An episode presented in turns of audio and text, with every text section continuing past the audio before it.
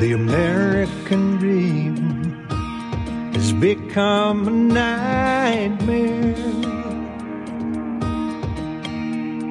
Signs of the time are on cardboard on corners in town. Like a cancer that's silently spreading, there's an unspoken fear. We're on our way down. We must take America back. Get back. Hello, Patriots and freedom fighters. Broadcasting from my home studio in downtown Bellefonte, Pennsylvania, worldwide as National Intel Report on Republic Broadcasting Network, Liberty Lighthouse on Mojo 50 Radio and Patriot Radio, Patriot Nation Radio Network. I am your host for the next two hours of common sense and constitutional discussion. I'm Peter Serafine.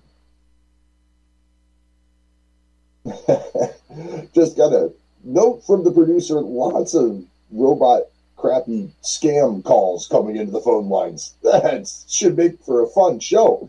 Anyway, tonight I got a couple of small topics I'd like to talk about in this first half hour. Then in the second half hour, we've got Dr. Jen VanDerWater from uh, the Wellness Company and then after that, I've got a bigger, bigger constitutional discussion about how did we go from this clearly constitutional uh, restricted government to this thing that we, we're living under right now.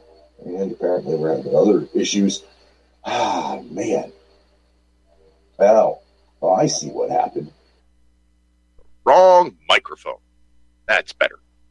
Man, all kinds of technical issues. I'm giving up. I, am about to give up the video live stream. I am. I've I've now done more crap to try to produce the live stream, and the live the live stream video is is getting mm, frustrating, and it's starting to interfere with the radio show. And this is primarily a radio show, so I can't allow that to happen. So anyway, First things first. This first half hour, more of a light segment. One thing that it got to me the other day when I was at uh, you know Wally World, Walmart, because as much as I hate Walmart, it is awful convenient. And I was at Walmart, and the same holds true at my local grocery store too. I have to say, so those stupid self checkout lines. My grocery store has gotten so bad that they have I, I don't I never actually counted, I don't remember the number, like 15 checkouts and like three of them can ever have a person on them. The rest of them are all self checkouts all the time. It's annoying. Like it's almost like local retailers are asking you to order everything from the internet. They want you to go to Amazon.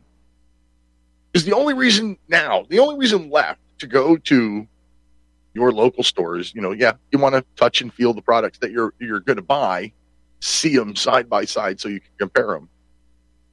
And customer service.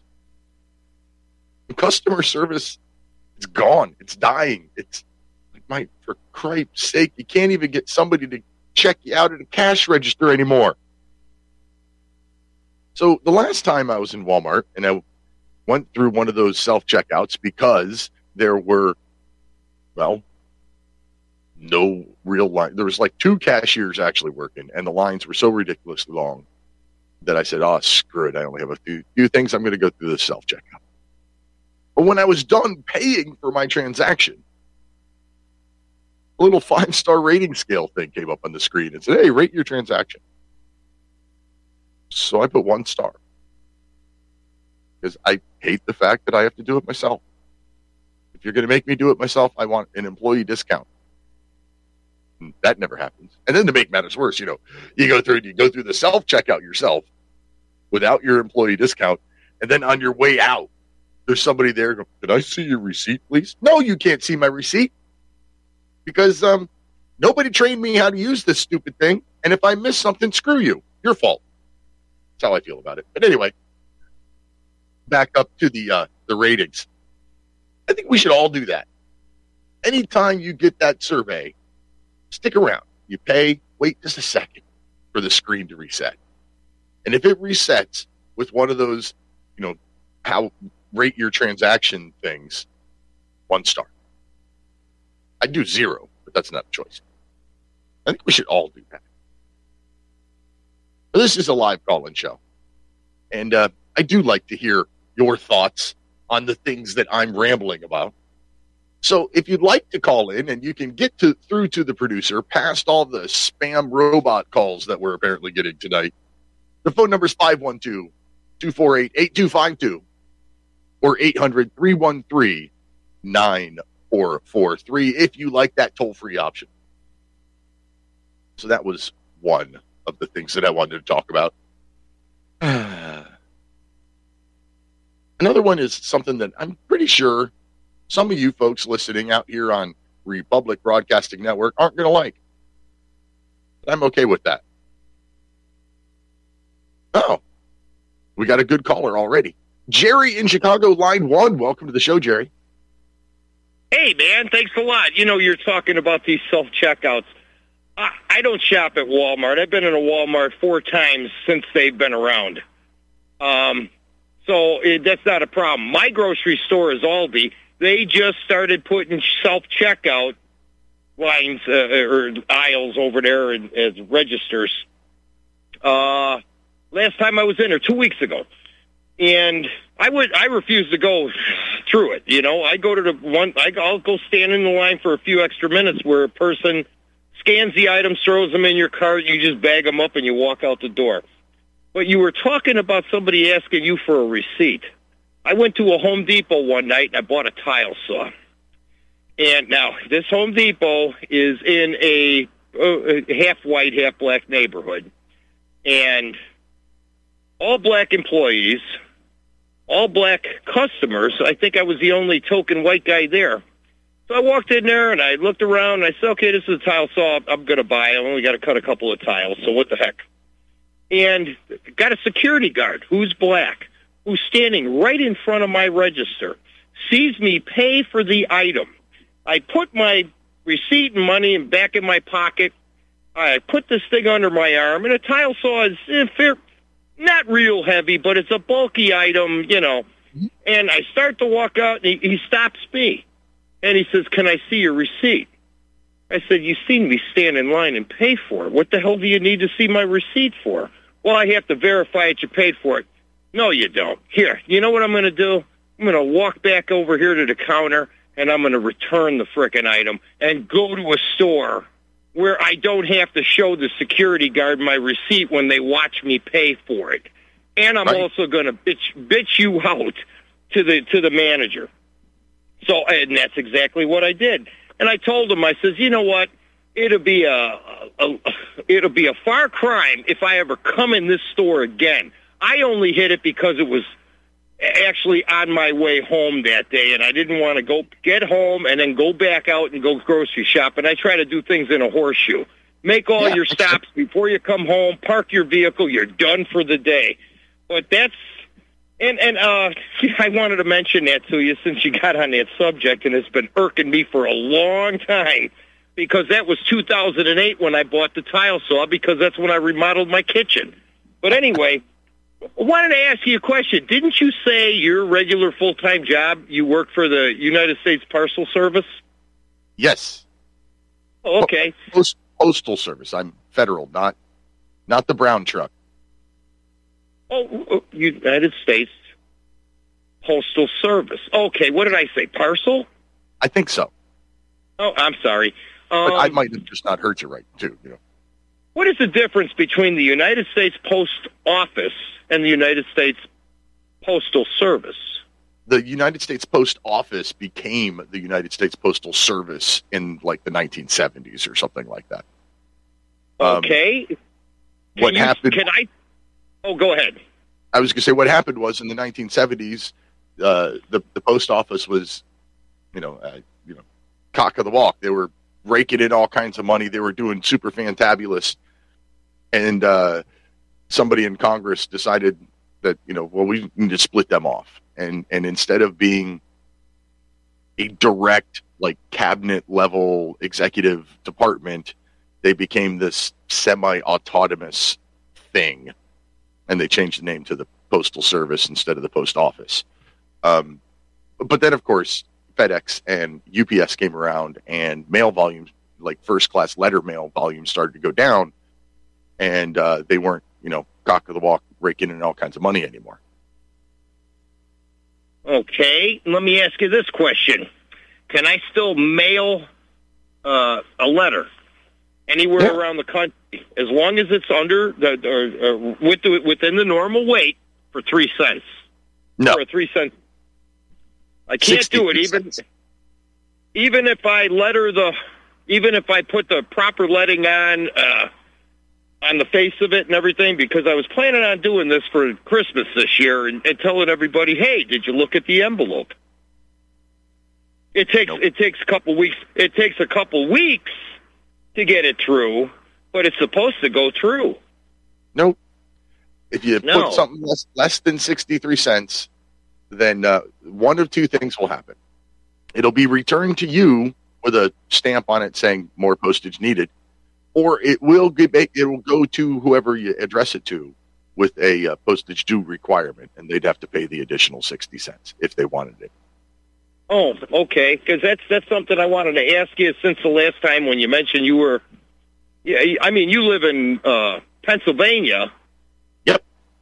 Okay, so I I remembered that, and you, you did mention you work for the postal service. So, okay, I, I'm still going to try it though, and if I have to, if it gets returned to me, then I'll realize that hey, man, this dude was right. but I'm going to give it. A, okay. Yeah, give it a shot. All right. Well, hey, that's all I wanted to mention, and I hope uh, you get some other callers and you have a great show. Hey, thank you very much, Sherry. I greatly appreciate that. And- Okay, and not bye-bye. to good night.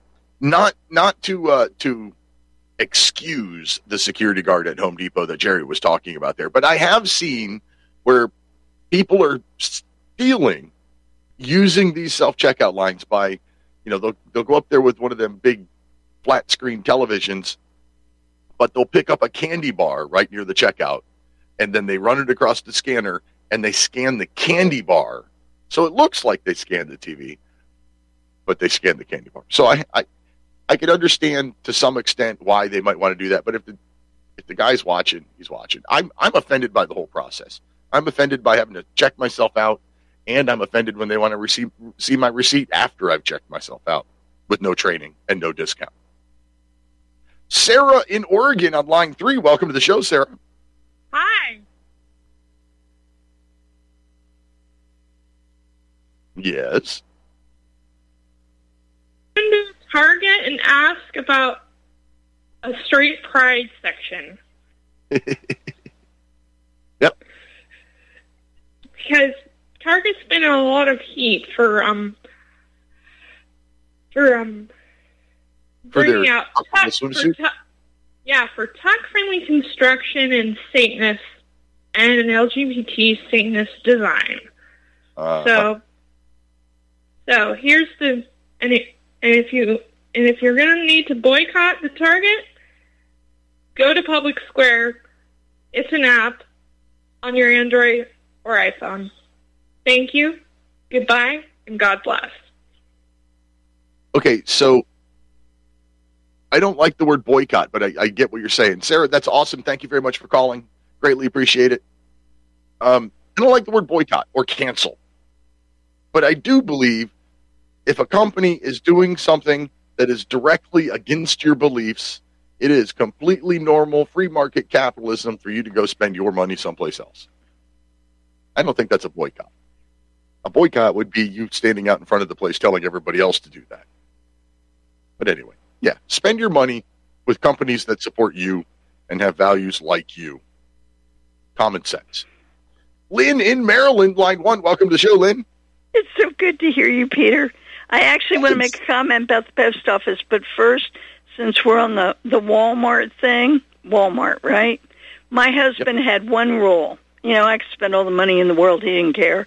But he actually said, no Walmart. And I actually had to compromise to get these Corningware like two quart bowls, and I'm like, that's the only place that has them. Can I go in and just get that? You know? And he's like, okay, that and nothing else. He hated Walmart. Okay, but stamps for the fellow looking for stamps, get Forever stamps then you don't have to worry when the price goes up. And Right. you can buy either a roll of a hundred at the post office, or you can do it by mail, or you can even do it by phone. Um, I could dig up the 800 number where you can do it by phone, or you can get um, a little book of stamps anytime you go to the grocery store. They usually sell them. So Yep. there's my there's my uh, commercial for USPS. Or ask your mail carrier when they come around.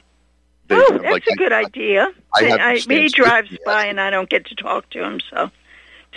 Well, you talk to them. They'll give you an envelope, a, a bright orange envelope. You put your check or your money in it, you, and with with and check off what you want. Put it in the mailbox, and usually yeah, I that- love. uh, That's how I used to do it all. But you can only do it for your post office. I actually used that same envelope for my mother, and she's in a different zip code. You wouldn't believe the hoops that everybody had to go through on that one. Because the envelope probably ended up in the mail stream going all over the place. Oh, it was a nightmare. Anyway, I think what the Okay, I, thank you very much. Have a wonderful night tonight. Thank, thank you for all you, do, Lynn. and thank you, Michael. Okay, bye bye. Bye bye. I think Jerry, what, what Jerry was trying to do was to try to use a three cent stamp to send a letter, which you can't still do. But any stamp you buy nowadays is going to be a forever stamp, which means you don't have to worry about future price increases. anyway, let's uh, let's talk about right to bear insurance. Right to bear is the most affordable concealed carry insurance on the market, hands down. It's eleven dollars a month for civil legal protection, criminal legal protection, for psychological support after the uh, oops, I had to use my firearm event to, to replace your firearm if it gets confiscated. Eleven dollars a month, great plan. Everybody who owns a firearm should have it. Go to protectwithbear.com. That's protectwithbear.com and use code Lighthouse, and I'll save you ten percent off. That's like getting a month free every year protectwithbear.com, code Lighthouse. It's time to make George Orwell fiction again. Okay, so one of the smaller stories that I wanted to talk about this evening, at least one that I don't have as many notes for, I should say, and I don't think is going to take up as much time, but you, the callers, you can decide that. You can decide what we're going to talk about by calling in and changing the subject anytime you want. That's how live call in radio works. And uh, phone number again, 800 313 9443 for the toll free option or 512 248 8252. So I saw an, uh, an article right before we came on air that uh, got me a little bit excited. I personally saw it on Epoch Time or Epic Times. The uh, the headline was Supreme Court rules against the EPA in a major wetlands case. And if you read through, what has happened is, you know, we've got the whole it's Sackett v EPA, S A C K E T T versus the EPA if you want to look it up. So the Sacketts started to build a home in Idaho, in, in Priest Lake, Idaho. And the EPA and the Army Corps of Engineers came in and said, You got to stop construction. And if you don't, we're going to fine you $30,000 a day. Because, you know, that's not unreasonable. So apparently, some years ago, the EPA had determined that that land was uh, environmentally protected wetlands, and they had to get federal permits in order to do construction on their lands. Now, there is no visible water on their lot that connects to any other water. There's no creek, stream, no flowing anything. Like quoting the article, uh, the Sacketts say their lot lacks a surface water connection to any stream, creek, lake, or other body of water, and that it shouldn't be subject to federal regulations and permitting. Now, you remember, the EPA has the right, the right. They think they have the right. They have assumed the power to regulate navigable waterways. But through the years, that navigable waterways has been extended to, well, wetlands adjacent to navigable waterways. And that's exactly what the EPA charges in this one is that there's some kind of, I don't know, peat in the ground and that it's very valuable and can't get rid of it and blah blah blah blah. But their their lot is like across the 30 foot highway and more land before it gets to this lake that the EPA is trying to protect. So the Supreme Court just recently, as in uh, today, just today, um, said that no, the EPA is overstepping and they can't do this. And they sent the case back to the, uh, I think it was the ninth district, in order to redo their ruling to make it fit in with the the uh, opinion of the Supreme Court. That's pretty cool. Anytime our Supreme Court actually does their job and uh, restricts our government back to something that looks like a constitutional republic, I'm gonna I'm gonna applaud it every time. Because in the second hour of the show tonight, I've got a whole bunch of examples, court case examples, Supreme Court decisions or opinions or whatever, that how we got to this extra constitutional government and society that we live in today. Right? Not fun, but when you look at what happened and when it happened and the cases involved, you kind of see how it got there. But we weren't paying attention at the time. And the last thing, got uh, just a couple of minutes left before the first commercial break at the bottom of the hour. The last thing I wanted to touch on is this is my last show before Memorial Day. Now, I know anytime you bring up Memorial Day or Veterans Day or anything on RBN, somebody calls in and, well, they're anti military and wants to argue with me. I don't want to hear it tonight. I want you to forget about the military leadership. I want you to forget about the, the mistakes our country has made. I want you to forget about the corruption in the military process. And remember what Memorial Day is for. Memorial Day is to remember the individual soldiers, sailors, airmen, and Marines who died doing what they thought was right. Many of them volunteered for the military of the country that they loved. And granted, a lot of them got sent places that we shouldn't have been. I'm not going to justify Vietnam or Korea or Panama or Grenada or any the Middle East wars. I'm not going to justify it.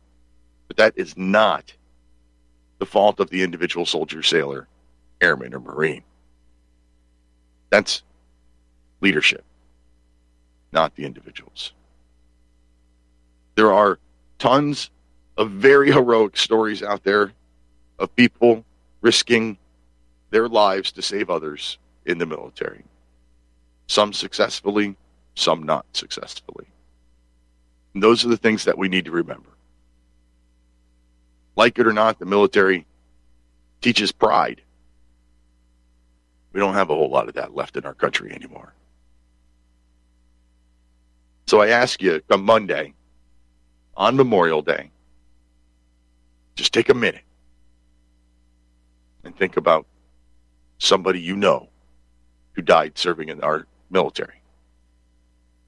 And if you got eight minutes, you got eight minutes, I record a Memorial Day, Labor Day, not Labor Day, Memorial Day, Veterans Day, Flag Day, and Independence Day speech every year. Find my Memorial Day speech for this year where I call out four of those heroes that I talked about. The music means it's time for break. We'll be back in about three minutes with Dr. Jen VanDerWater from the Wellness Company on the other side.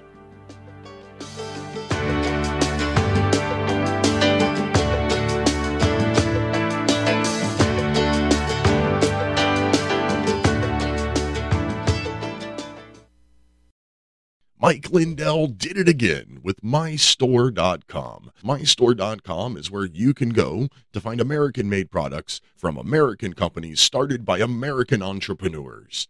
Use the code LIGHTHOUSE at MyStore.com to support Mike Lindell, American entrepreneurs, and this program. That code again is Lighthouse at MyStore.com.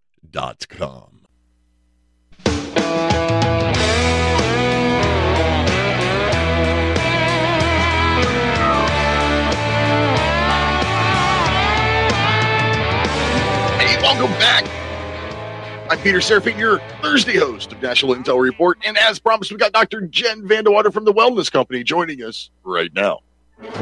She's as good looking as she is smart, which is saying a lot. Dr. Jen VanDerWater from the Wellness Company. Hi, what an intro. Thank you, Peter. Thanks, Doc. Well, you know, I, I joke all the time that nobody has any reason to ever want to watch a video of me. You, on the other hand, you're worth tuning in for. Uh, hopefully that helps. Hope that helps you out. uh, welcome to the show. Um, the first question I have is: Does did, was anybody in the medical community surprised when the WHO came out and and said that they're expecting another pandemic that's going to be deadlier than COVID nineteen? no. At least not on my team. We've all been waiting for when they're going to say something else is coming as their, uh, you know, COVID cycles running thin and people are kind of coming aware. Um, we are prepared that they're going to try anything. Is it is it real? Is it through another injection? I mean, we have a lot of questions, more questions than answers um, for what's coming out from the the WHO. Right, and what made me laugh about that was the pandemic more deadly than COVID 19. I'm like, oh, more deadly than 0.2% fatality rate or whatever it was.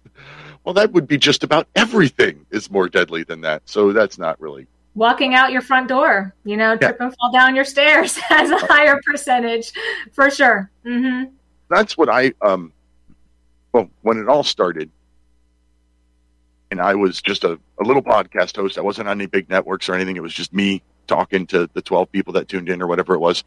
Um, that's what I said. I'm like, it's all, the whole life is risk assessment.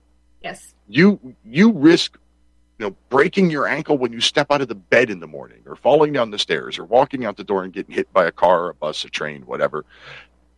Every moment of every day is risk assessment. So Correct. why why was it when COVID came around that you and I weren't smart enough to do that risk assessment for ourselves anymore?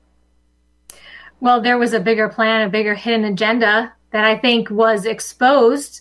Um, you know, and they had plenty of trial runs prior to COVID that they tested things on the population to see who would fall for a scamdemic, um, who lives in fear, um, who buys into big government being our savior and not not God. Um, so yeah, I think that they're just hitting the next uh, button um, in their playbook, which I feel too they are running out of they're running out of steam. And those of us on the side of freedom, those of us that are awake, are out there, and we're not giving up. We're trying to help people realize what's going on and they are like a caged animal. So they're picking they're just going they're cycling into the next thing and they are using fear. And then there are people who believe in that fear and will you know look at those of us still like we're we're not on the up and up that we are talking quackery but what we're talking is truth. And again i want to just say with any any sickness it's your immune system. We have an immune system. We were created to mm-hmm. be strong and to be healthy. Our bodies are driven to be well. We're not driven to actually be unwell, which is what mainstream media tells you. They, you know, mainstream doctors, mainstream media scares you into thinking that sickness is a normal part of life, which actually it's not. We're actually driven to be well. So the questions are, how do you stay well? Right? So if we're driven to be well and we know we're being sprayed on We know our foods are not the same. We know our soil's been depleted of nutrients. So even if you grow your own garden, you're not getting what our ancestors used to get. Um, so, you know, staying well is this time of year. You're in the Northeast like I am. Get outside, get in the fresh air, get some real sunshine. Let your feet touch the earth. Walk barefoot. You know, balance out your your electrical charge of your body. We are electrical beings, you know, and you can become too toxified if you're not, you know, letting some of those electrons grow go free, and that happens when you walk barefoot on the earth. Um, you know, choose to eat foods that keep your body alkaline. If you eat foods like high high processed foods, high sugar foods, um, that will cause your body to be acidic. And when you're highly acidic, you become um, inflamed, and that inflammation leads to you being unwell. Um, I am going to say this, and I, have read a lot of reviews online about the wellness company's spike support. Spike is everywhere. Okay. We cannot avoid it now. We're living in a post COVID world where whatever was happening with these injections, we are not sure. Protect yourself. Protect yourself because spike causes inflammation. So take the spike support. Um, you know, again, these are just simple things that are, we can do to take, take care of ourselves so that with whatever they're trying to throw at us, if it's a scam demic or if it's a new release of something else, we're prepared. We're prepared, and our bodies are healthy, and we can withstand um, a sickness if we if we do become ill. Right, and and your the immune system fights off stuff all the time. I mean, I had an argument with a friend of mine at the beginning of COVID, and he was like, "But this is a virus that nobody's ever seen before," and I'm like, um, "Nobody's ever seen a virus. Like the whole the, the uh, existence of viruses is a theory." that's never been proven because you can't photograph one while they're alive. So, you know, you kill it, you put it underneath the ginormous electron microscope or mm-hmm. whatever it is, and you're seeing the aftermath of the death, but you don't know which came first. Was it the virus that right. killed the cell, or did the cell release the virus? You know, whatever. Anyway, but it's a theory. It's a theory. Yeah, germ theory and terrain theory, something I've looked into. And I, I don't, again, like you say, it's a theory but it's something I question. And simple way to, to look at it, if you have a fish in a fish tank and the fish isn't doing well, do you inject the fish or do you replace the water? Yeah, you treat the water, yeah. Treat the water. Mm-hmm. Environmental. Yeah. Environmental. Um, and, and the other thing about that was, you know, there are hundreds of trillions of germs of whatever type on and in our bodies at all times. Our body is constantly fighting off the ones that it doesn't like and and you know helping the ones that it does. You got to stay in balance you're right. You you, you have to uh, you have to support that immune system. It's working for you all day every day whether you want it to or not. Correct. And we do also have I see you've got your QR code there. People can scan that if they like to to get to the wellness company and search the products that we have. So I definitely touched on spike support. Spike support is good whether you are, you know, chose to get that injection and you're noticing some things or if you are sensitive to spike shedding. Definitely, I use it. I use it when I travel, and I have not been sick since I started using it to travel and go out in public. So I know for a fact as myself, and again, you can read the reviews, but I also want to encourage people if they're concerned about, well, okay, I don't know, what can I do to keep my immune system strong? You know, we have an immune boost formula, which has, again, amazing ingredients, antioxidants. It has quercetin, vitamin C, reishi mushroom. Reishi mushroom. Mushrooms are amazing. I'm doing some research on mushrooms. I go out where I live and harvest chaga mushroom and use it in a tincture and add it to my tea because it has so many benefits. And the reishi mushroom that's in the immune boost actually helps your body's white blood cells. It helps them stay strong and able to fight off things. So I really recommend if people are saying, I don't know what to take, I'm confused, I want to keep my immune system strong, they can hook right up to the wellness company from your link there and purchase that product.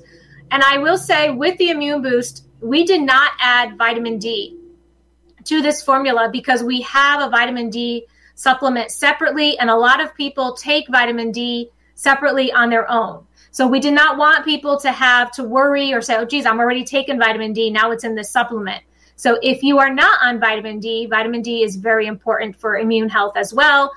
I recommend getting as much as you can naturally. It's better to get it naturally, but it is important also to supplement. I supplement with it even when I get the sun. I just back down my dose for the summer months. So we do have a vitamin D with K. The importance of the K is it drives the calcium to the bones, not to your arteries. We don't want the calcium going to your arteries. Calcium makes things brittle and frail. So we want to make sure our arteries stay strong. So there's just a few tips right there of some things we have. Um, another one, I don't know if I mentioned this with you before bee pollen. Bee mm-hmm. pollen is, you know, this miracle thing that I discovered recently. And I'm just amazed at how it's like God's natural multivitamin. He's given us everything around us to, to use for our bodies to stay healthy. So, bee pollen even helps too. If someone is suffering from long COVID and they are still, you know, suffering their their smell and their taste is still off. Bee pollen has been known. Everyone I've talked to that's used it, it's helped them regain that their sense of smell and taste. So natural things. I mean, I know I'm the oxymoron of my industry as a pharmacist who is just going all natural um, because our bodies are natural and we don't want to put anything artificial in them. Well, you know, the all the different styles and types of medicine in the world, you know, somehow, somewhere, the the uh, the allopathic, you know, take a pill for everything, medicine won out. Like holistic medicine and and I can't even think of the names of them all now, but they they're all viewed as quackery. Yeah. But they were all around a lot longer than the modern medicine. So, yeah, I and they I tricked us. They tricked us, Peter, into thinking that decades and you know hundreds of years ago they were unhealthier. They were not living as long. I mean this they really they, they fudge the numbers okay? That's that's what you say. No people were living long. They were eating red meat they were eating salt. They were eating butter. They were eating eggs. They walked barefoot. They grew their own food. They didn't go to a grocery store. There were no pesticides and chemicals sprayed. The skies were blue all the time. People actually were healthier back then. And what what they're doing to us today is is a shame and disgusting. And um, people are becoming aware. People are asking questions. And it starts with the individual. It starts with with each person realizing making choices better choices for their health and what also is really important too is where you spend your money so it's really important too if you are using cvs walgreens walmart you know, Target, let's go through all those big chain pharmacies, even grocery chains. You are funding big pharma. You're yep. funding big pharma if you get your prescriptions from those those pharmacies. So what I always recommend people to do, do your research. You know, go to the internet, look up a local pharmacy near you, um, call them up, vet them. People say, "Well, how do I know they're aligned?" Ask them if they fill ivermectin for COVID, and you're going to know right then and there whether they're your friend or not. So I really think it's important to just do your vetting. And then if they're not aligned with you, just move on to the next one until you find one. And if one is not near you, you can talk to these these pharmacists because they're aligned with us. I guarantee you they'll mail you those prescriptions. They'll say, "We'll work with you. Let's figure it out." I got a little t- tear in my eye last week. My my local pharmacy of 75 years closed down. Oh. He uh, the, the guy was he was the third owner he had worked there as a kid in high school and then went to pharmacy school and came back and bought the place. And uh, and he uh, apparently I don't know if he tried to sell it or not, but he just decided to retire and close the shop. And un- the, the unfortunate part about it to me is uh, on the the sign on the door says all your prescriptions have been transferred to the local CVS. Uh, didn't yeah. didn't like to see that myself, but let's let's back up. There are people on this network, they're listening to the sounds of our voices right now who are and are not internet savvy. We have both of those. For those of you that are internet savvy, highly recommend twc.health. And then uh, use code Lighthouse to save yourself a little bit of money and to help support me. And if you're one of those not tech savvy people, the phone number for the wellness company is 800 758 1584. And the wellness company is the unwoke version of healthcare. And I, and they're not even really healthcare the way that you think about it today. They're they're really more wellness and it, holistic, whole body uh, Dr. Jen here is a, a doctor of pharmacology, and uh, there's Doctor. I mean, uh, Dr. Peter McCullough is uh, one of the most published. Is it cardiologist Yep, in the history of the world? Mhm. But because he said, you know, COVID you know, said things that that the uh, CDC didn't like about COVID, then all of a sudden he's a quack. You know, before COVID, most published cardiologist ever. After COVID, he's a quack. Yep. Like, I don't think that happened for real, but that's what they did to him. The wellness company, you can you can talk to doctors and pharmacists and all those kinds of things. You can buy a membership and save some money on the supplements and talking to the doctors and the pharmacists. And it's just a fantastic thing. I love it. Like I said, I had uh, said before, I had Dr. Jen on as a guest. I don't know two or three times before I even realized they had an affiliate program, and I and uh, and signed up to uh, to to hawk it for us. Yeah, I'm glad you did. And people too, if they call, they can just tell the customer service rep your code Lighthouse. They just tell them that, and they can put that in, and they can still receive their discount and still help you at the same time. Awesome. So the phone number again, because I know you didn't have a pen handy when I read it off the first time 800 758 1584 for the Wellness Company. And my own personal story last time you were here, Doc, uh, I told you that I was setting up a home gym. Yes, I wanted to ask you about that. Please Okay. share. So I now have a treadmill, an elliptical, a stationary bike, and a rowing machine. Wow. That's all I'm getting. I ran out of room. My routine is I wake up at the same time that I always wake up, and I spend 30 minutes on one of those four devices before I start my day. I'm going to say I'm averaging probably five days a week. I'm having a hard time finding the sweet spot of, of pushing mm-hmm. myself versus over, overdoing it. I'll overdo it one day and I won't want to do it the next, and I won't be able to do as much the next day but I don't want to be complacent at it either. So I'm trying. I'm, I'm having a hard time finding that that perfect spot where I can do just a little bit more each day. Yeah, it's it's important too not to not to overstress your body. So if you are feeling your body telling you slow down, slow down, Peter, we're going too fast. We can't be going at this speed. It's okay. I also feel we have to realize we haven't just been lied to in, you know, medicine and media and politics. Exercise is not supposed to be the idea of no pain, no gain. That's not true.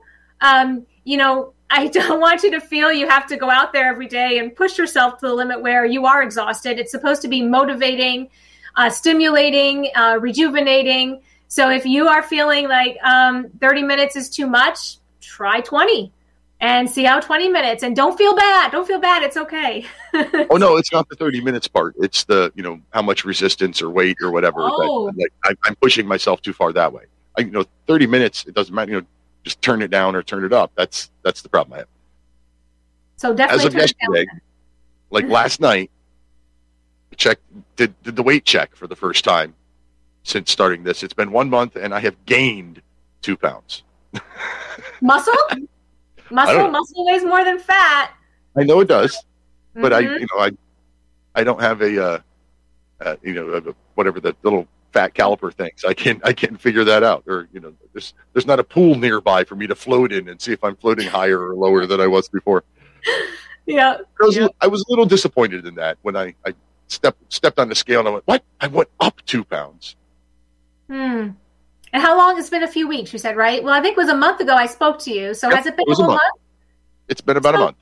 It could easily be muscle. It could easily be that your body is just converting that fat over to muscle. And, um, you know, I wouldn't, if you're not noticing the gain as in your clothes are tighter, I think you're good. So I don't, I don't want people, again, people do look at like numbers and Yeah. things and measurements, and we're really not to be measured in, in numbers and, you know, things like that. So if you are, your clothes still fit good and you're feeling good, I think you're okay. You could just be converting that fat into muscle, especially if you were pushing yourself really hard. Like you said, if you have that dial turned way up and you're rowing as if you're rowing, you know, against a tsunami, I guess maybe that you would be getting muscle pretty quick. Well, so I do that for 30 minutes. Um, my beautiful wife, she, she, uh, she goes for a walk every day. Then she gets on the treadmill for 30 minutes and then she goes for another walk in the evening. So Wow. I was doing, you know, 30 minutes in the morning and then I would join her in their evening walks. And and we both were like, no, we're, we're doing too much. We're like, we're waking up and we're still sore. And, and you know, that's like discouraging for the next time. So, so we're, we're both trying to scale back just enough to find that happy medium. Yep, exactly. And that's what you want. You don't want to, you know, work out to strain your body. You want to build your body up. And if your body is telling you I'm sore and it's a it's a sore that's not from working out, it's a sore from pushing yourself, finding that sweet spot. But don't feel bad to turn the dial down or back off a little bit or you know, seeing the scale. I, I would recommend don't even go on the scale. You're gonna freak yourself out. My- My plan was to do it once a month before you came on so I could keep, keep get, doing the updates on air because, you know, everybody wants to know how much I weigh now, right? it's so easy. I know. I know. It's how about how you feel, how you look. Um, you know, and as long as I said your clothes are not, you know, getting tight, then I think you're okay. That's really when you say, okay, two pounds, five pounds, ten pounds. It's like, oh shoot. Um, but I think you're doing great. And I mean, you definitely don't want to push it. You know, you definitely. I, I used to back in college. I would run to decrease stress. I don't feel the need to run anymore. Like I like walking. I'll hike. I do hike, but the impact, even on a track, my knees hurt the next day, and I'm like, why am I putting myself through this? You know, I can still get a good, you know, cardio by walking and hiking. I don't need to have the impact of, of running, and so I don't. I don't think I've had like any runner's damage, and I wasn't someone that was running like five miles, but the little bit I did run, you know, I just gave it up. I said it's too much. The impact was becoming too much, and so I just stick to, you know, what I can do that my body's not reacting to, and I want to stay fit longer, not just have it for this short period of my life. You know, that's the thing too. It's not about you know, it's it's longevity. I want to have it for a long time. Yeah. And I'm trying to find a routine that I can do every day and and and not like you know every two or three days I wake up and I'm like oh you know I hurt too much I'm I'm gonna sit on the bike and do the really easy thing because because the the stationary bike is the easiest of the four pieces of equipment I have so I can just sit there and only use my legs I'm not doing anything with my arms I'm that that's my lazy day when when I wake up and something's sore That's great though, because what you're doing, Peter, it's great because you're actually still stimulating your heart, getting oxygen to your muscles and to your tissues, to your organs by movement, right? It's really about movement. It's not so much exercise. So this is a really good point, especially for your listeners. If anyone out there is hearing about your, you know, gym experience and they're going to do something, maybe this is good for them to know too that if you get on your bike and it's just an easy pedal and just relaxing and you're not pushing yourself, the move- movement is really what's key. You're not sedentary. Your body's moving. You're pumping oxygen and blood throughout your body. I think that that that's that's perfect. What you're doing is good. You know, I think you're on a on a good path. I hope so. I want to get my regular uh, pain in the butt allopathic doctor to stop trying to get me to take statin meds.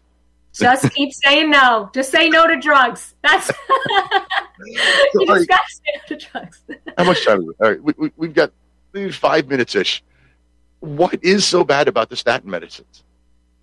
The statins really. So let, let's back up and go over cholesterol. Okay, let's. You got to back up to cholesterol.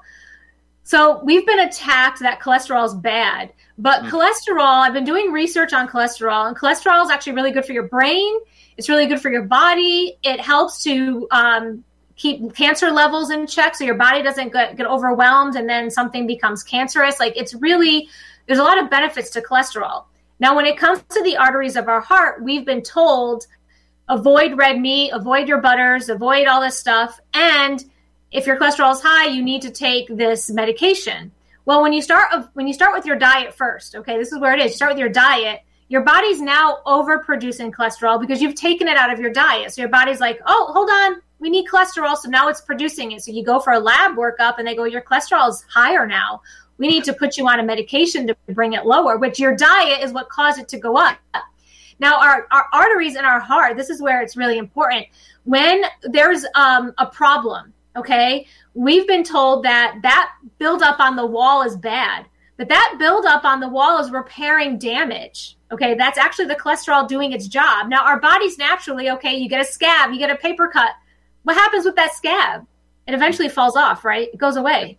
Same thing happens internally internally when there's a problem and our body's repairing itself afterwards it cleans itself out naturally We don't need the medications to let our help our bodies out. It's actually hurting our bodies. So when you start taking these statins and it's decreasing cholesterol so low, you're actually making your artery walls on your heart thinner and your body's producing more and trying to patch things up so that you don't explode. You know, your heart doesn't just say, "Oh my gosh, it's, it's I can't handle this pressure."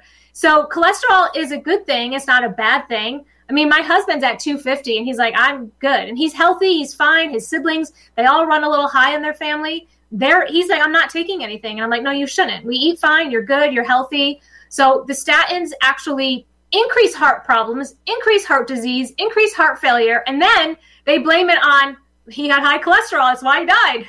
It's like, no, it's not high cholesterol. It's the medication. And side effect to it so you have muscle problems. It reduces your CoQ10 in your body naturally. So people have a lot, a lot of issues with with their body, with the, no no uh, antioxidants, muscle muscle aches, muscle pains, muscle spasms, and memory issues. I met someone who he's uh, triathlon. He's in his 70s, fit. He's got no fat on him. I mean, that guy is fit as can be. And he tells me his doctor put him on a cholesterol med because the cholesterol was kind of creeping up. And I said to him, I said, Well, you're in really good shape. I don't see why they're freaking out about you. You should not worry about this. And then I started asking him questions and he's I asked about his memory. And he said, you know, since I've been on this, I can't remember things like I used to. So we talked it over and he talked to his doctors. I'm coming off. The doctor, of course, like you, is not happy, saying, Oh no, I want you on this. He came off of it and his memory came back. He was able to start recalling things again. So the effect of statins, they are a very toxic medication. It was invented to again lead people into thinking cholesterol is bad, and it's really leading to more problems down the road. So avoid avoid statins at all cost. And I will also say statins are one of the medications, the few you can just stop. You don't need to taper. You can just stop that medication today be done with the statin. I will not say that for a lot of other medications because you do need to have a, a, process in coming off, but the statins you can just stop. There's no side effect or issue if you just stop a statin. So if anyone listening is concerned and saying, "Oh my gosh, I don't want to take this," it is something you can stop.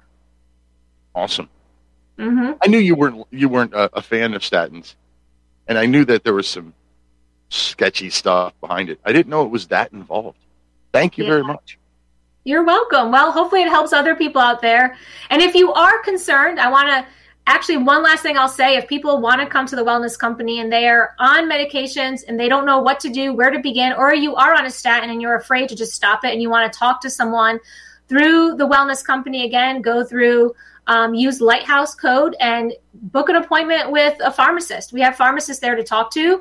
If you're a member of One Wellness, which I really recommend becoming a One Wellness member, you have unlimited visits with your provider, unlimited visits with your pharmacist. Um, you have 10 free supplements a month. And for $200 a month, you get all that plus other benefits. Use the code Lighthouse. You can save 10% on your first month. And um, you help Peter out at the same time. And you can meet with the pharmacist and go over um, your med list. Awesome. Thank you very much, Dr. Jen VanDerWater, the Wellness Company, TWC.health. It's commercial break time. When we come back on the other side of the break, we're going to talk about the constitutionality of how we got to where we are and some of the Supreme Court cases that have, uh, well, just eroded the constitutional protections that were given to us. Be back in three minutes.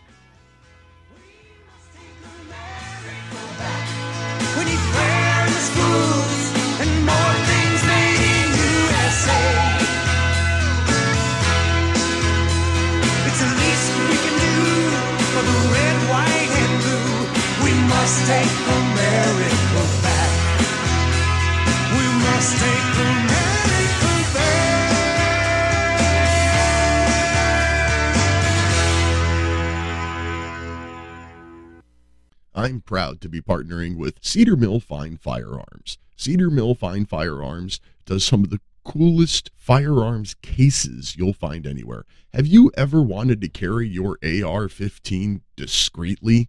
How about a rifle case that looks like a guitar case until you open it up? Go to cedarmillfirearms.com and use the code LIGHTHOUSE the next time you're looking for a cleaning kit or a case to carry your firearms. That's cedarmillfirearms.com and use the code LIGHTHOUSE.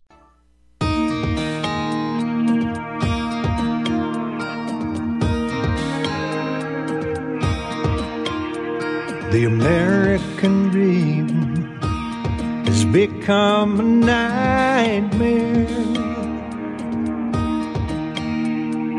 Signs of the time are on cardboard on corners in town. Like a cancer that's silently spreading, there's an unspoken fear. We're on our way down. We must take America. Hey, welcome back to the top of the second hour. National Intel Report live on Republic Broadcasting Network, Liberty Lighthouse on Mojo 50 Radio, and Patriot Nation Radio Network, and anywhere else you happen to hear the show. Like, for example, if you go to my website, liberty-lighthouse.com, you can get the podcast for it right there. Um, I said we were going to talk about some of the Supreme Court cases in particular about how we got to this completely unconstitutional situation that we're in. But somebody took advantage of that phone line over the commercial break. They called in at 512 248 8252 or toll free at 800 313 9443. So before I jump into the next conversation, I want to hear what this caller, Tom in Florida, has to say. Welcome to the show, Tom. Yes, good day, uh, Peter. Can you hear me? I hear you fine.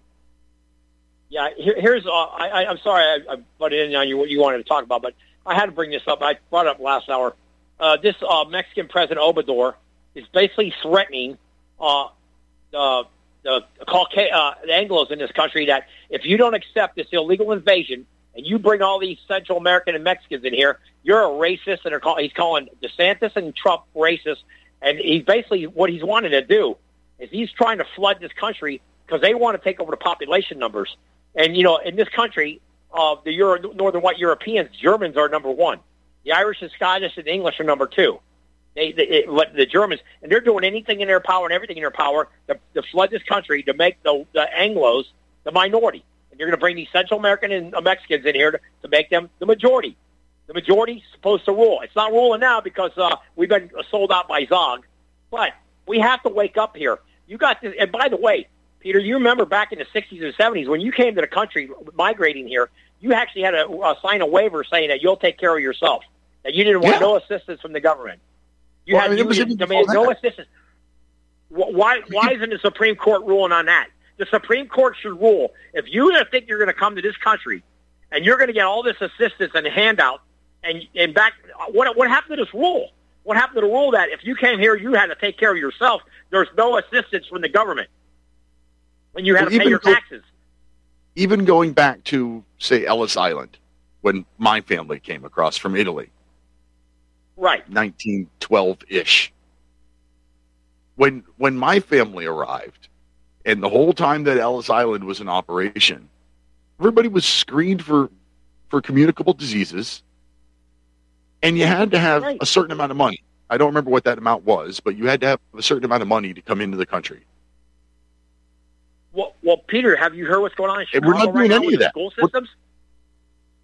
Yeah. We got we got Uh, nothing. What is it? Chicago- Five million people estimated that have come across the southern border since Biden took office. I think it's I think five million was the last estimate I heard.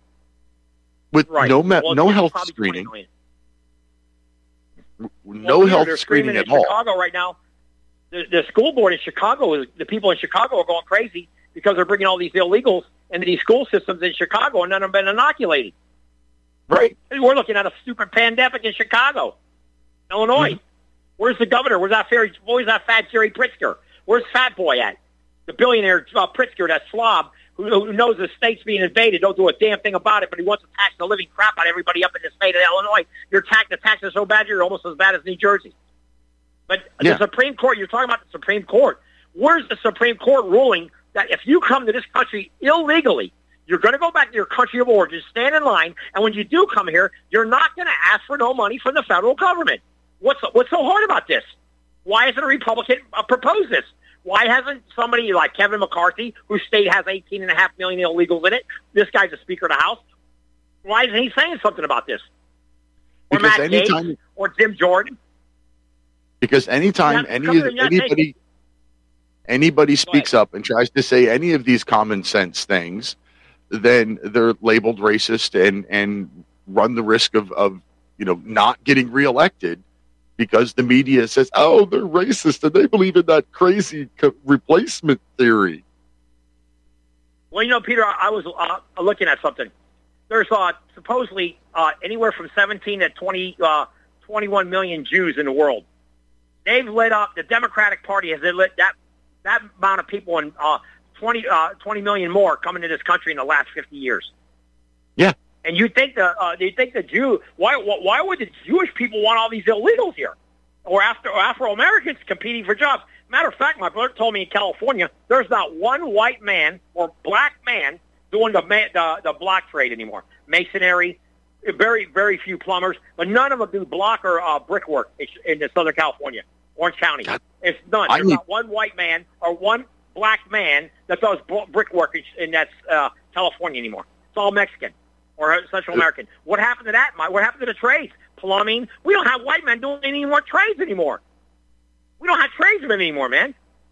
I can't find What happened? tradesmen here in my own house. I've owned my house for coming up on six years now. I couldn't find somebody to paint this house. I had three different painters come out and and supposedly we're all going to send me estimate. Well, one guy said he just wouldn't do it. Two other guys said they'd send me estimates that I never got because it's a big job, it's an ugly job, it's an uncomfortable job, so they just didn't want to do it. I've been looking for somebody to do block work. Got a couple of retaining walls I want built. Want to make a level spot to park my car. Can't find anybody. There's one old guy who's booked for like the next three years. There's one younger guy who just got a contract so big he can't do any more work for the next couple of years. I can't find somebody to build me, you know, two or three little walls. Peter, my brother was one. My two. I had two brothers. My one. My youngest. Bro, my other brother, uh, the twin. He died in a VA hospital. I don't want to go into that because I'm, I get very upset about that. And, and, and I get so mad. I, I can't even tell you how, how raging I feel what they did to my brother, who served in Vietnam, by the way. My oldest brother, he's in Arizona, but my other brother, uh, the middle brother, he's um he was a block mason in California for 30 years. He was making. I'm, and I'm going to repeat this on your show. I want everybody to understand this. My brother in California, he left California in 2003. When he left the state of California in 2003, he was making $35 an hour as a block mason, a brick mason. He did glass block, he did bricks, and he did block. Okay, he was great at it. He built arches. He did everything. My brother was uh, spectacular when it came to uh, uh, masonry. Now, you you couldn't find one. He was in Southern California, by the way. He, was going all over California, basically. But Southern California is being he, you, there, there's none left in Southern California. You might find some up in the north, but very few. My brother was making thirty-five dollars an hour. How much do you think they're paying a mason now in California? 75? Hello? No, they're not even paying him fifteen dollars an hour What? because all the illegal. That's all. Oh, but- I got you. Huh? You got me? I got you. But you're right. Tom, I'm going to have to let you go because the calls are piling up behind you. Yeah. Thank you very much for your call. Okay, Greatly man. appreciate it. Tom's absolutely right. The, tr- the trades are dying. For decades now, we have pushed everybody to go to college, even if you didn't want to go to college, or even if you probably shouldn't have gone to college. We've pushed everybody to go to college and pile on on that college debt. When for the vast majority of people, some type of a vo-tech or trade school would probably have been more appropriate. I wish I had gone to a trade school, but I went in the Navy instead, and I learned to trade that way. But it worked. Glenn in Philly, line three. Welcome to the show, Glenn. Uh, yes, hello, Peter. Hi. Um, yeah, it's, it's a couple um, things I wanted to mention here. Uh, when you on the Memorial Day front, we were mentioning the service and the service people. People, um, you forgot a service. Coast Guard or Space Force? No, no, not that one. but I guess you could uh, look into that. No, the Coast Guard. Yeah. The um, it used to be that uh, under during peacetime, the Coast Guard was under the Department of Transportation, and then during wartime, it was sub- sub- subsumed into the Navy. Navy. Now it's all um, under the the heading of uh, Homeland Security. But it- Right, but and- it, and uh, right. the- the- I don't. Here's the problem. I, I was a Navy sailor, and I don't have a respectful way to refer to a Coast Guard veteran. I always say Coast. and I don't mean to be offensive, but we always call them coasties, and and I don't. So uh, when I say Army, Navy, you know, Army, what what do I say? Soldiers, sailors, airmen, and Marine. I, I consider coasties sailors. To me, Yeah. Well, they're, they're, yeah, right, right. But if they do have, if, if there's anybody out there in the Coast Guard, and you have a, a term other than sailor or coastie, because I'm sorry, coastie just sounds disrespectful, and I mean no disrespect from it. If there is a title that I could use when I say soldiers, sailors, airmen, and marines, and whatever the Coast Guard wants to be called, call in. love to hear what that is. Well, per capita, the Coast Guard prob- Coast Guardsman probably faces more um, life-threatening danger in the course of a career than uh, you know f- than many soldiers do. I think the um, the you know we think of them in terms of rescues and uh, drug interdiction and ice breaking and stuff like that. You know, uh, all of which happens whether or not there's you know wartime. But uh, anyway, so there was that. Um, and then, uh, oh, what, so I'm, I'm picking on little, nit- I'm picking at nits here today. Um, the, the fellow who was, who had just called previous caller said something about the majority supposed to rule. It's like, no, perhaps in a No. democracy, but in a constitutional republic, the rights of the individual are paramount, supposedly. supposedly. And that's what I kind of wanted to get into tonight is the supposedly portion of that conversation. All right, gotcha, gotcha. And um, and then the other thing I wanted to mention was about viruses. You said, you know, something about viruses, um, you know, not being visualized or something unless they're dead or put under a microscope. They can be seen under with electron microscopy. But here's the tricky thing about viruses: a virus isn't technically a living creature uh, because it does not have uh, dot diploid DNA. It has. It's it's more like a torpedo. It's more like a weapon. It has, you know, a, a fl- it's motile. It has a flagellum at the back. There's like a, you know, pro- a propeller. It has a little explosive tip at the front to blast a hole in the side of a cell and get in. And then there are DNA viruses or RNA viruses, but the um, and then they take over the reproductive capacities of the cell and, and plug them plug in the DNA or the RNA in there, and and it becomes a the cell becomes a generator of of the virus, and then um, Oh, wait, you mean just like that COVID shot did? Uh, yeah, there was uh, so many different variables and things going on with that, and then so many uh, speculations and contradictions and everything. It, it's actually mad- maddening. I think it, it's a deliberate muddying of the waters uh, to confuse things. Yeah, but so um, the spike proteins, um, a huge, huge issue. But I've always, I've always, um, you know, thought it, it, the virus is is such an enigma because you know, we have all sorts of living creatures. You know, bacteria uh, yeast, fungi, protozoans. These are all living creatures, but the virus is not. It, it literally is. I don't know, like, more like a weapon, but perhaps a weapon of judgment from God or something. It is. It is not. A, not a living thing. You know, um, it's uh, it, it's very destructive. But uh, that whole DNA uh, thing, uh, you know, is uh, dip, you know diploid DNA having you know the two strands of DNA, uh, no matter what it is, that seems to be a, a criterion for biological life. Maybe you can get a microbiologist to chime in on this or something somewhere on, the- on the line. So, all, all right, Peter, that's all I had. Thank you. All right, thanks, Glenn.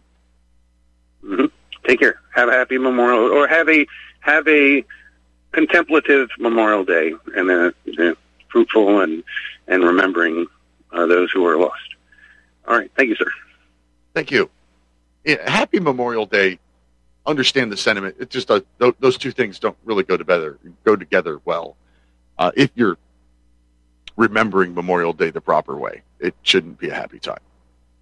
Anyway, Dave in the thumb of Michigan, line five. Welcome to the show, Dave. Hey, Peter, thanks. Um, I caught the tail end of your uh, your first hour. I don't know who that gal was. What was her name? She's Dr. Jen VanDerWater from the Wellness Company. She's a doctor of pharmacology. Okay, so I agree. I just want to, um, you know, touch on what she said about cholesterol.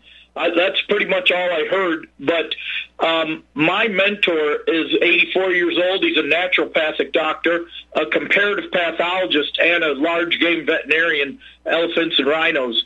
He's done 80, uh, 48,000 autopsies, and and she's exactly right what she said about cholesterol. But I want to add to what she said.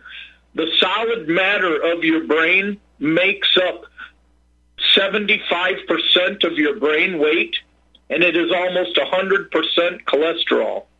Now, Oh, what, come, what comes out of the brain down the spine is the brain stem and the nervous system, right?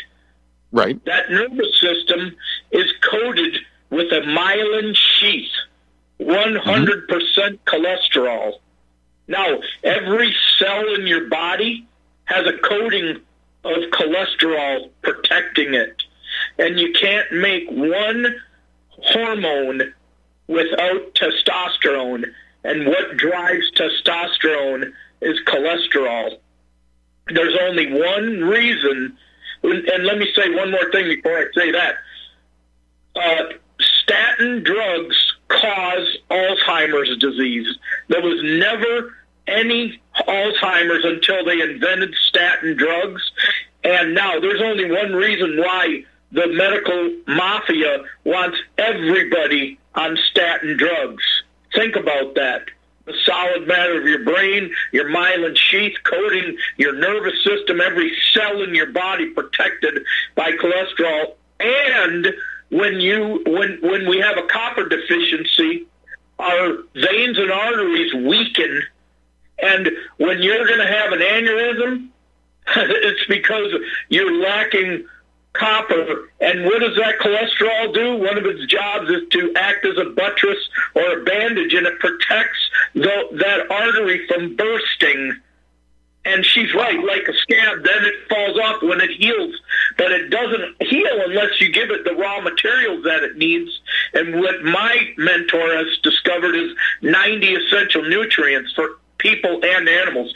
Now, the, the medical mafia wants everybody on statin drugs because it dumbs us down and it makes us docile, and then we're lab rats and we'll do anything they say and go get jabbed, right? Right. Hey, I, I, we're already there. I mean, we've talked. I've heard lots of other shows talk about the uh, the steep decline in testosterone among men in, in our nation over the last several decades, and uh, well, it, it shows. It's visible. Yeah, it's I mean, that's it's right. in who we elect. It's in. It's everywhere. It- I You mean, know what my doc's answer to see if you take testosterone, um, you know, boosting uh, drugs from the medical mafia, then your body stops making testosterone and you're using synthetic testosterone. To build your testosterone and your cholesterol, you eat four to six eggs every day of your life per hundred pounds of body weight and you lean towards the six if you have you know m- mental health issues brain issues and that will strengthen the the body with the eggs. It's the same. That myelin is cholesterol. So Well, you're going- rebuild that by eating eggs and then you obviously got to take those supplements uh, 90 for life we call it. So i'll leave it there. Thanks peter. Great show. Um, i'd like to hear her again. She's on every month. Once a month, she comes on, and uh, it's you know what? What's this? The third Thursday or fourth fourth Thursday of the month? She's on every every fourth Thursday. Okay, cool. I'm going to look for her again. Thank you, sir. Have a great. Uh, uh, remember Memorial Day. Remember Memorial Day. Thank you, Dave. Greatly appreciate that. All right. Bye. You're listening to Liberty Lighthouse because America is worth saving. I want to remind you about Romika Designs. Romika Designs custom laser engraved, laser etched, laser designs by my friend Ron. RomikaDesigns.com. R O M I K A designs.com. I'm going to remind you about Romika Designs because, uh, well, Father's Day is is uh, June 18th. And uh, they've got some really cool stuff there. There's he, he he has hammers that are engraved with like you know thanks for nailing mom. That's pretty funny if you ask me. I like that. Um, he's had other people like he gets pocket knives and engraves the handle and the blade of the pocket knife. He does some really great work. So check out a gift for dad for Father's Day, June 18th at romikadesigns.com. And do me a favor, use the code Lighthouse while you're there. Save you some money and help me out a little bit in the process too. Greatly appreciate it. RomikaDesigns.com. Looking over in the chat room, uh, Truth Seeker Donald. So I started this segment saying I wanted to talk about some of the, how we got to this extra constitutional government that we have. And Truth Seeker Donald over in Twitch says, I think we got to where we are by trusting government instead of God. Uh, yeah. Can't argue with that much at all. And then he added, and common sense and intuition. So, yeah, common sense is almost dead. We all know that. That's why I, here at Liberty Lighthouse, try to be the beacon of common sense. I try, but I do what I can do. All right, so I often point my finger at 1913 and Woodrow Wilson as the beginning of the end of our great republic. The 16th Amendment authorizing direct taxation of we the citizens. The 17th Amendment making the Senate direct elected from we the citizens. And then the creation of the Federal Reserve. Now, there's a little bit of debate about the Federal Reserve. There are some that believe that Woodrow Wilson regretted creating the Federal Reserve. And I've got a quote here I'm going to read in just a second that kind of hints to that. But there are other people that say that Woodrow Wilson's the kind of guy who would never have regretted anything he ever did in his life.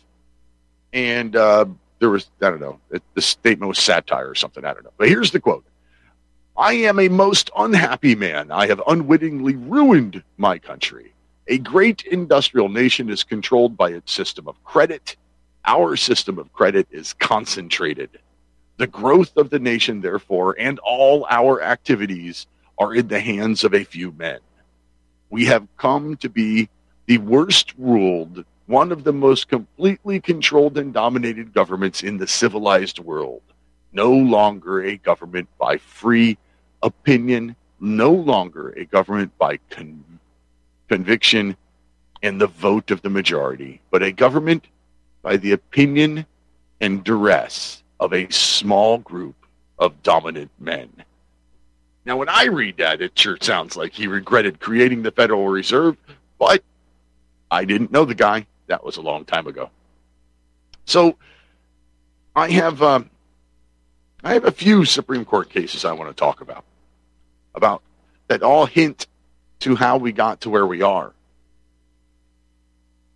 And a lot of it has to do with FDR, Franklin Delano Roosevelt, and his well, what happened to, with the Supreme Court under his tenure. Up until about 1935, the Supreme Court regularly struck down aspects of FDR's New Deal. A lot of them. So much so that FDR was getting angry. The Supreme Court kept saying, kept saying, no, you don't have the authority to do this. This is unconstitutional and make it go away. You know, all those alphabet agencies, a lot of them just disappeared. So then FDR started to threaten to pack the Supreme Court.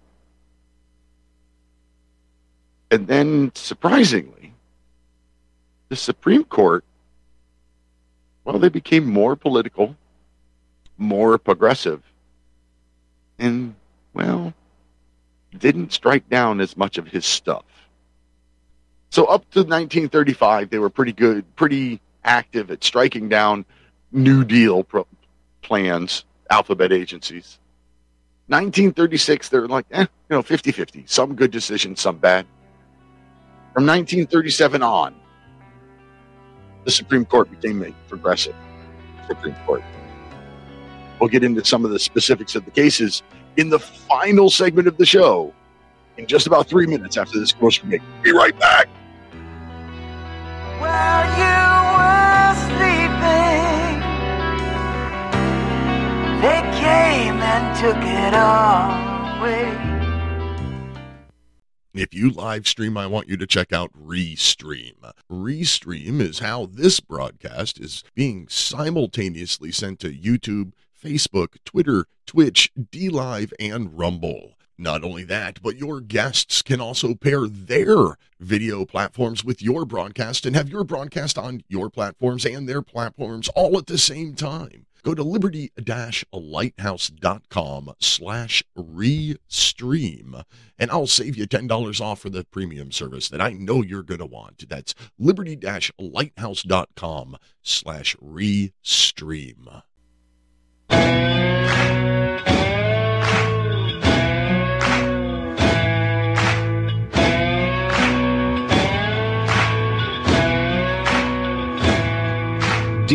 Hey, heart. welcome back to the final segment of tonight's show. I'm Peter Serefine, and uh, I got a lot of notes I haven't gotten to yet. But first, we got Patrick in Texas on line one because it is a call-in show. Welcome to the show, Patrick. Uh, thank you, Peter. Um, I was, um, you know, talking about the, uh, the Constitution, and uh, you know, mind you that uh, George Washington was the 11th president, and uh, he was under the, the Virginia Company. That was the trust management company. But when the uh, Revolutionary War, we got out under that, we started a civil government. And uh, now the uh, the uh, the uh, the uh, we had uh, the uh, uh, the, uh, the the sovereign states, the the sovereign states, the uh, they were they were called the republic, and uh, the um, whenever you pledge allegiance to the flag of the United States of America, to the United States of America, and to the republic for which it stands. So they're standing for us, uh, but the republic is the actual sovereign, uh, uh, sovereign states, and uh, and so the uh, the United States of America uh, is uh, is uh, basically doing a, a job for us, uh, and uh, they have uh, definitions. If you want to be a, U- a United States citizen, is Title Eight of the U- United States Code 11 and 42, and there's uh, 11 of them if you're born in the territories, some of their acquisitions, the Philippines, Guam, they stole from Spain. That's uh, and are born in the city, of the, the, the nation state of uh, D.C. That's one of their little. Uh, you're, you're one of the insiders there, and born in D.C. Uh, three, an African American, but not all. Uh, so after the Fourteenth Amendment, where they, you know, they took all the slaves out of the uh, plantation, they moved them onto the uh, the corporate, uh, the um, U.S. plantation, so they could monetize them and use them for credit. Uh, and then uh, four is the natives, but not all uh, American uh, natives. Uh, natives, and uh, and then uh, five is the federal civil service, like you, Peter. You're working for the federal government. And six, United U.S. military. Uh, and seven, the dependents of the military civil service. And eight, the federal elected officials. Whenever you swear, take an oath, so that's what you're you're giving up your rights, and now you're you're uh, you're performing a duty. And then nine, asylum seekers. I don't know where they, they uh, brought that in. Uh, they just uh, new status. They can basically make anybody a citizen they want now, I guess. Um, the United States, but it's not. He's not going to be a, a nation, uh, a sovereign. I mean, a, a state national. He's just going to be under their their corporation uh, is uh, so that they have under control. And then ten federal subcontractors, civil service, and uh, alphabet soup. And then eleven, they directly chartered some of their subcontractors the subcontractors. Uh, so uh, that's so. Whenever you go for a benefit, you know, like with the Social Security or some other benefit, to say, "Are you a U.S. citizen?" Check the box. Everybody does. You just you just basically you know made yourself part of the the the uh, uh, the uh, the uh, Fourteenth Amendment slave, uh, something they can use for for credit. Right. I got a bunch of other stuff I want to talk about, Patrick. I've got I've got specific court cases where it's really clear what happened, where the where the Supreme Court changed the definitions of words. and and therefore, com, you know, completely reinterpret the Constitution for us. First, I want uh, to one of the first cases they did, Peter, is uh, they done Chisholm versus Georgia, where the uh, Supreme Court, the newly formed Supreme Court, going to exercise their, their rights. Somebody wanted to sue Georgia, and the Supreme Court says, Georgia, y'all come on up here. And they said, uh-uh. Georgia, we ain't coming up there. We're sovereign. You have no jurisdiction over it. And they were right. You know, uh, that's exactly what they should have done. And, uh, you know, because they, cause they, that's all federal.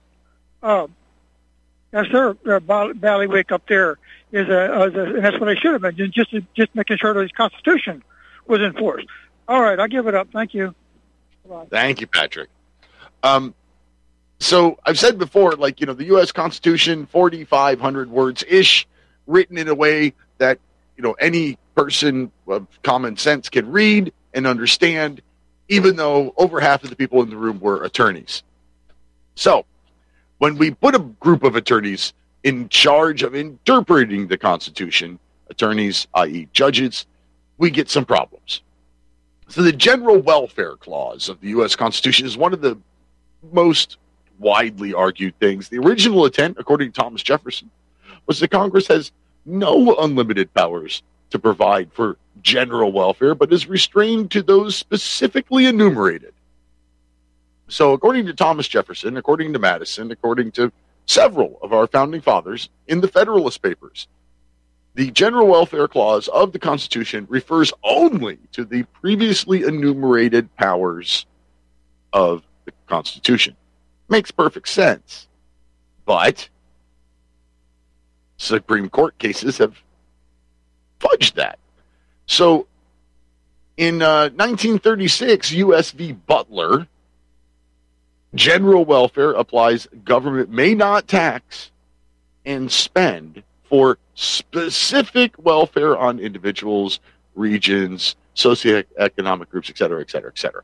So in 1936, there's a Supreme Court case that basically supports the case that the general welfare isn't what we think of it as today. It's it says that it is to uh, the power to confer and withhold or to to I'm sorry specific welfare of individuals, regions, or socioeconomic groups, or to regulate under the guise of taxation. So general welfare did not mean any of those things.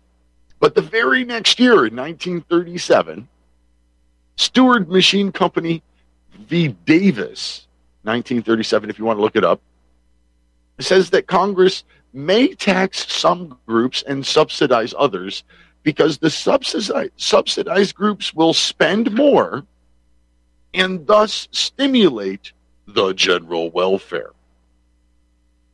So by by changing that description, that one Supreme Court case basically made the general welfare clause of the US Constitution mean that the government can do whatever they want as long as it's for the greater good. And what does that sound like? Well, the that sounds like communism. So that case, Steward Machine Company v. Davis in 1937, is the reason that our government can do whatever the frick they want to do, and the Supreme Court lets them. So, how do we get that thrown out? That the problem I see, the problem with our laws in this country is all law is all they're all based on precedent. So, you know, something goes in front of a judge, and he has to go back and look at the previous cases that pertain. So, how do we get Steward Machine Company v. Davis overturned? Because that is what gave us the general welfare problems that we have today. Another area is the uh, regulation of commerce. The Constitution gives the federal government the power to regulate commerce with foreign nations, with the Indian tribes, which are basically nations within our own nation, and among the states or between the states. Okay? That makes sense, right? Uh, let's see, we got Carter v. Carter Coal Company in 1936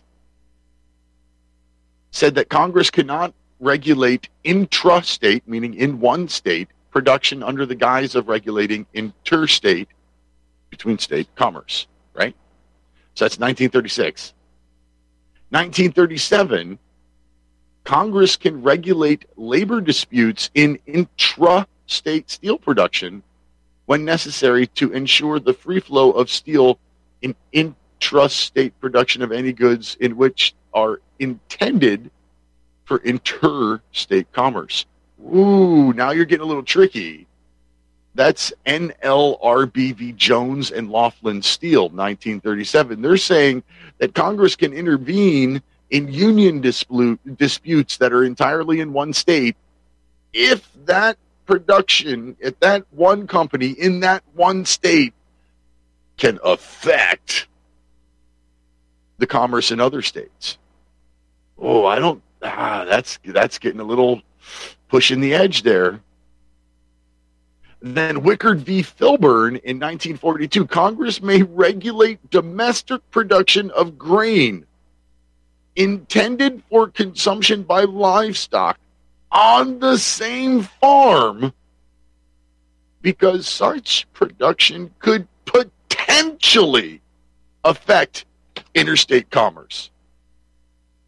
So, there in 1942, Wickard v. Filburn, the U.S. Supreme Court just said that the federal government can regulate what you do with your land because it might potentially, maybe someday, affect commerce in another state, i.e., interstate commerce. So now, because of those couple of Supreme Court decisions, all they need is smoke and mirrors to make an interstate commerce connection about any decision that you make on your own land.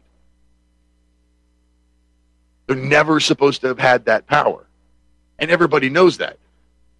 And the only way it's ever going to change is to get these Supreme Court cases overturned. Again, how do we do that? I don't know how to do that. Call in show. There's lawyers out there, right? There's people out there who know how to do these kinds of things. 512 248 8252 800 313 9443. What about the restrictions on states? Right? so Congress pass no laws impairing obligations or contracts. Farmers believe the right to make and enforce contracts was God given right. Like the, the, the framers of our country, the, the, the people, well, the people of the world, believe that entering and enforcing contracts is a God given right.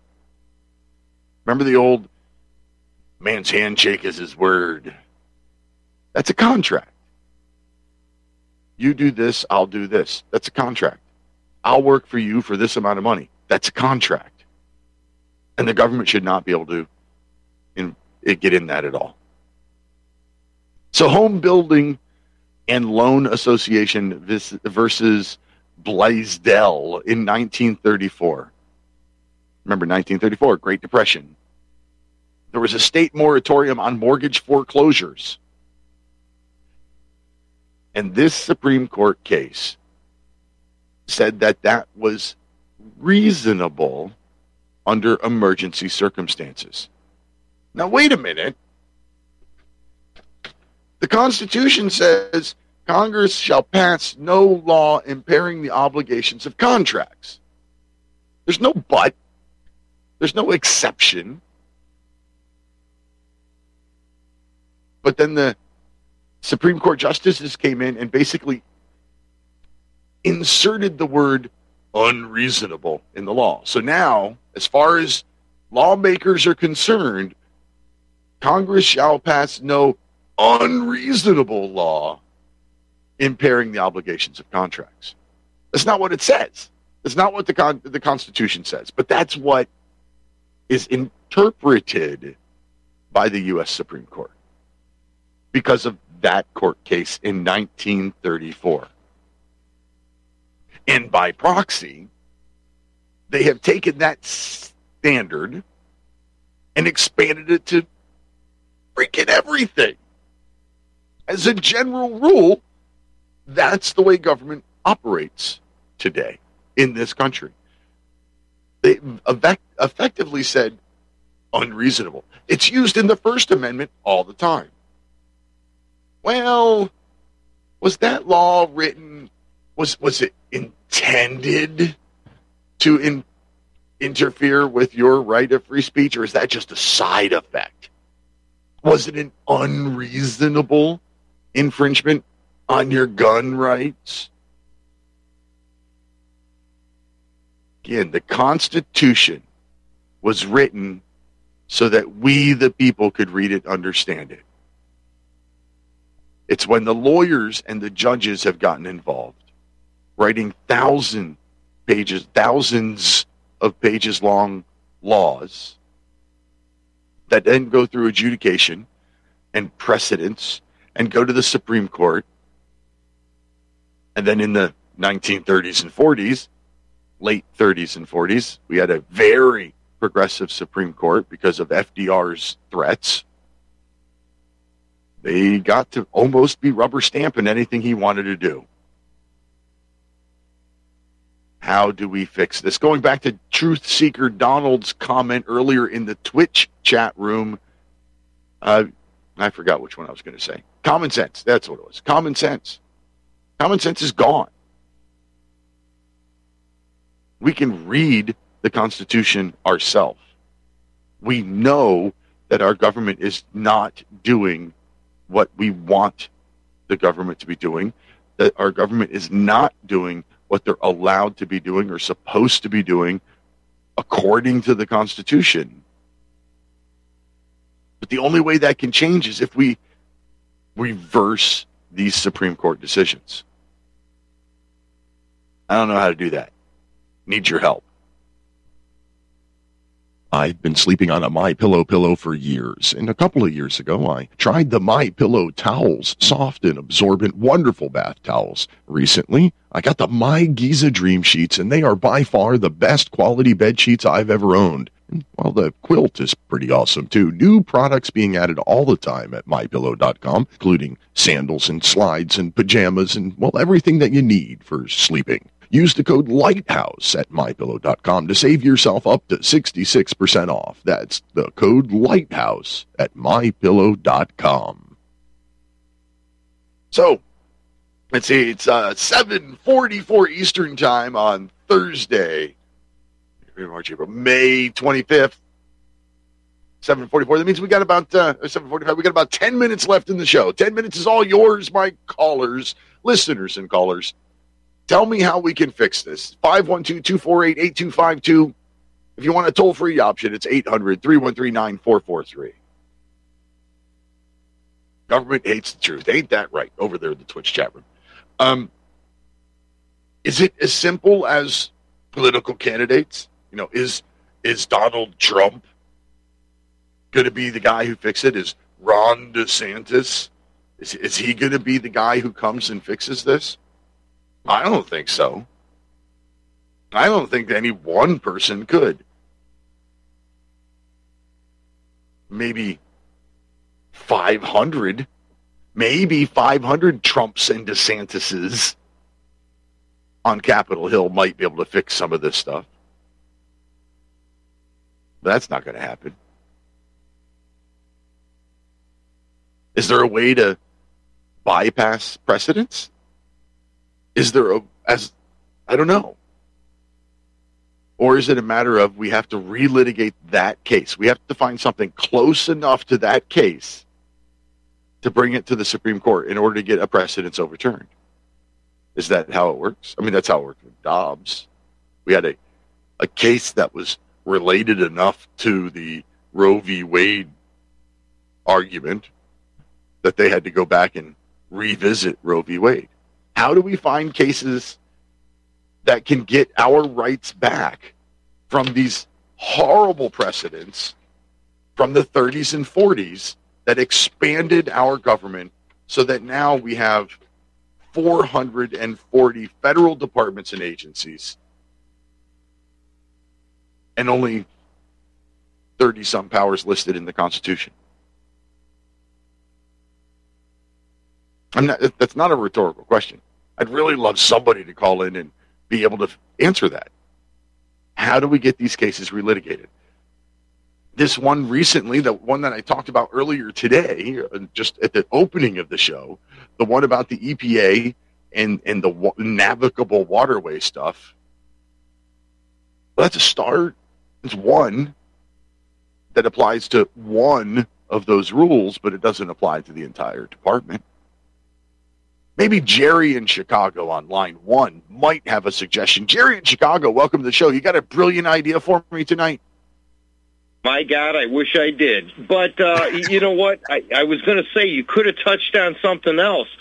Is that our Supreme Court justices are studying out of the latest, uh, probably Black's Law Library edition, and the language has changed over the years. So you have to go back to the original dictionary for what the words meant then, because as you know, uh, I uh, I want to say 50 years ago, if you were running around and you were gay, you were happy. Right. You were riding your bike, you were climbing the trees, you were building forts, tree houses, things like that. Oh my God, it was a fantastic time to grow up. So, But well, now, if you're one. gay, you're a political activist. I'm sorry. I said, but now if you're gay, you're a political activist. Oh, um, yeah. I mean, so they have twisted the words over the years. And like I say, I would like to I would like to question one of these judges and say, "Hey, what dictionary if you have to look up a word in what you're reading, what year was that dictionary published?" So, I, I have mean, to give them credit. I, I have to give them credit. If you read their opinions, they often cite, like you know, Webster's 1891.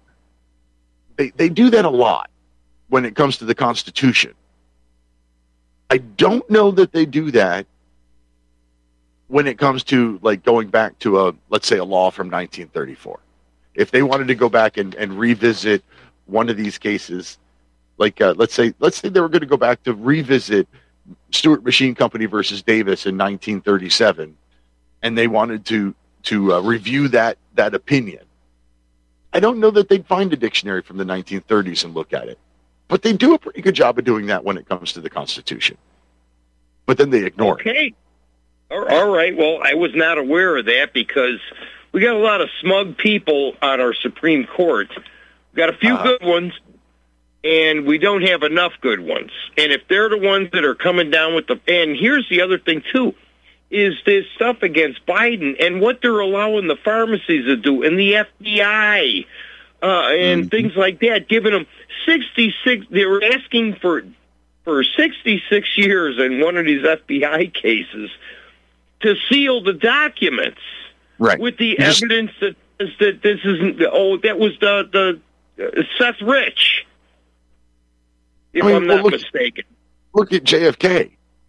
The, uh, there's tons of documents regarding the JFK assassinations that that are still sealed, and Trump said he would unseal them, but he didn't. And then Biden chose not to unseal them. So I don't know if the, you know they're getting in the White House and they're seeing the documents and going, "Ooh, no, we can't let people see that," or what. But anybody who could possibly have been involved in whatever the heck went on is dead and gone. They should all be unsealed. Yeah, you're right. And what gives them the right? I mean, you you're looking at 435 congressmen, uh, 100 senators, 535. Now you're looking at nine more, so 544 if my math is correct, and then a president and a vice president. 946 versus Mhm. us. Okay? And I mean, I think I'm going to go out on a limb. I'm going to say by the end of August, things are going to start coming to light. Okay? And I'm just m- making a crazy, wild eyed scheme. I'm not a prophet or anything else like that, but I think we're going to get start getting spoon fed the truth because too many people are getting vocal. Too many good people, famous people, people with a lot of following. They they they, they did this to John Lennon. They took him out. Robert F. Kennedy. They took him out because they had a following. Martin Luther King, and I still think Jesse Jackson's hands is dirty in that one. But Hey, Pete, I'm sorry. I didn't. I didn't mean to call in and take this long, dude. It's all right, man. Okay, so if you got another caller, Nope, Go to we're him. good. We're almost out of time, though. Oh, okay. Well, hey, it's been it's been great talking to you and discussing a couple of things. You, man, you let me get a lot off my chest, and I've been meaning to rant for a little while. And and here's the funny thing: when I got involved with this stuff, I crawled down a rabbit hole and I followed it so far, and then all of a sudden that rabbit hole led into ten others. And this has been going on since about 2010. And uh, uh, They're all interconnected. You know, the the you know, some of them are conspiracy theories that have nothing to them. They're out there, whatever. But some of them are rabbit holes, and some of them are all interconnected. And they're uh, yeah. I mean, it's obvious sometimes. I can't think of examples right now off the top of my head, but there's there's times when you look at one thing. I'm all right. Let's you know the, the September 11th. Well, really, on September 10th was it? uh, What's the the Pentagon? Was it Rumsfeld at the time? Announced Yeah. that the Pentagon had lost like three trillion dollars or something like that, and then September 11th, and everybody forgot about all that money. Um, And the very next day, what happened? The place with the records, where they held the records for this thing that was going to come up with the, um, uh, whoever protects our trading, which is another government agency and everything else like that, the World Trade Commission, whatever. But they held all those records in one of the two. uh, I think it was Building Seven that Yep, held yep, those somebody- records. somebody just put that in the video chat room, holding down Building Seven. That's right. I- Okay. it- there's all kinds of stuff that's just connected, and and you'd have to be blind to not see them. But there are some pretty crazy conspiracy out there that, you know, but but when you look at the the things that our government has done that we can prove that our government has done, you can't blame anybody for going after a crazy conspiracy because they've done some pretty crazy stuff that we can prove. Oh, you're darn right. And I'll tell you what, all anybody's got to do is stand up, look in the mirror, and say, "How am? How old am I? Can I remember all the way back into my childhood when the government told me the truth? They, they pull this con over and over again, and we fall for it. What a joke! Yeah, I yeah I can't remember the last time the government told us the truth about anything. Um, That's correct. That's where I got involved with just saying, hey, listen, this is crazy. And I bucked heads with parents, uncles, cousins, brothers, sisters. I bumped heads for a lot of years. Now all of a, all of a sudden they're asking me questions. And they're inquisitive rather than turn a shy eye and roll a shoulder over like, I don't want to hear this kind of shit. Oh, I'm sorry, think- crap. I'm definitely seeing a lot more of that. A lot more people inquisitive want to know, you know, why do you think that? Well, what do you mean by that? Um, th- there's a lot more of that, and that is a good thing. That is a great. Hey, Pete, we, we, uh, I'm ha- I'm ex- ex- excited about this. Uh, people are waking up, not woke. There, nobody's woke here that I can think of that comes to me, but oh, awake. Hey, man, thank you very much, and you have a great evening. You too. I'll send you my therapy bill shortly there, Jerry. Don't worry about it. It'll only be three or four digits. If you're listening okay. to the show live on Republic Broadcasting, please stay tuned for Edge of Darkness with Jeffrey Bennett. Thank you to my guest, Dr. Jen VanDerWater, for joining me this evening. Thank you to Mike, my producer. Can't do the show without you. And thank you, the listeners and callers. You're why we do this. Until next week, protect your liberties. Once they're gone, there's no getting them back. God bless America.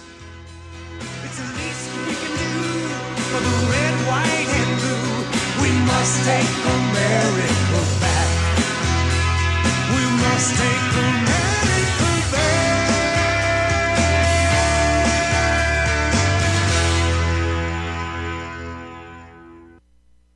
Meal delivery kits are very convenient, but man, are they expensive. And that's where EveryPlate comes in. EveryPlate is only $4.99 a portion. If you go to liberty-lighthouse.com slash everyplate, I'll get you a great introductory offer, knocking that first box down to $1.79 a portion and then $3.99 a portion for the next two boxes, saving you $62 just for trying EveryPlate. That's liberty-lighthouse.com slash every plate.